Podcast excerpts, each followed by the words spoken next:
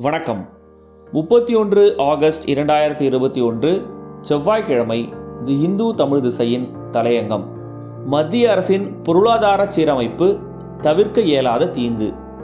நான்காண்டு காலத்துக்குள் ரூபாய் ஆறு லட்சம் கோடியை திரட்டும் மத்திய அரசின் பொருளாதார சீரமைப்பு திட்டத்துக்கு எதிர்க்கட்சிகளிடமிருந்து கடுமையான எதிர்ப்பு எழுந்திருப்பதில் ஆச்சரியம் ஒன்றுமில்லை.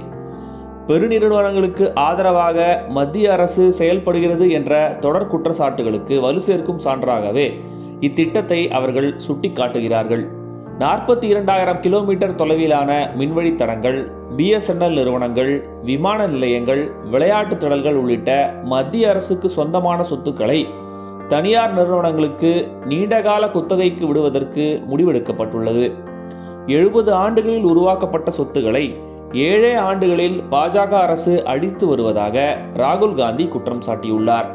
அரசுக்கு சாதகமான மூன்று நான்கு தொழிலதிபர்களுக்கு மட்டுமே பரிசாக இந்த குத்தகை அளிக்கப்படுகிறது என்பது அவரது குற்றச்சாட்டின் சாராம்சம்.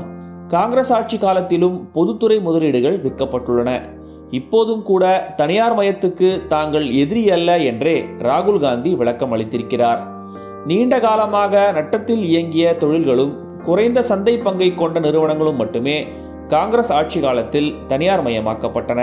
கோடிக்கணக்கான மக்கள் பயன்படுத்தும் பெருமளவிலான எண்ணிக்கையில் வேலைவாய்ப்புகளை வழங்கும் ரயில்வே போன்ற தொழில்களை தனியார் மயமாக்க காங்கிரஸ் எப்போதுமே எண்ணியதில்லை. ரயில்வே போன்ற தொழில்களை தனியார் மயமாக்க காங்கிரஸ் எப்போதுமே எண்ணியதில்லை என்ற ராகுலின் கருத்து கவனத்தில் கொள்ளப்பட வேண்டியது.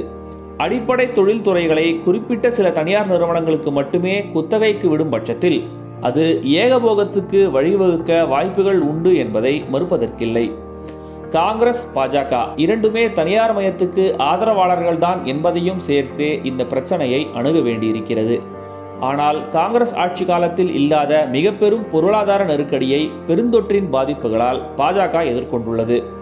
ஆர்எஸ்எஸ் அமைப்புடன் தொடர்புடைய பாரதிய மஸ்தூர் சங்கத்திடமிருந்து கூட இம்முடிவுக்கு எதிர்ப்பு வந்துள்ளது.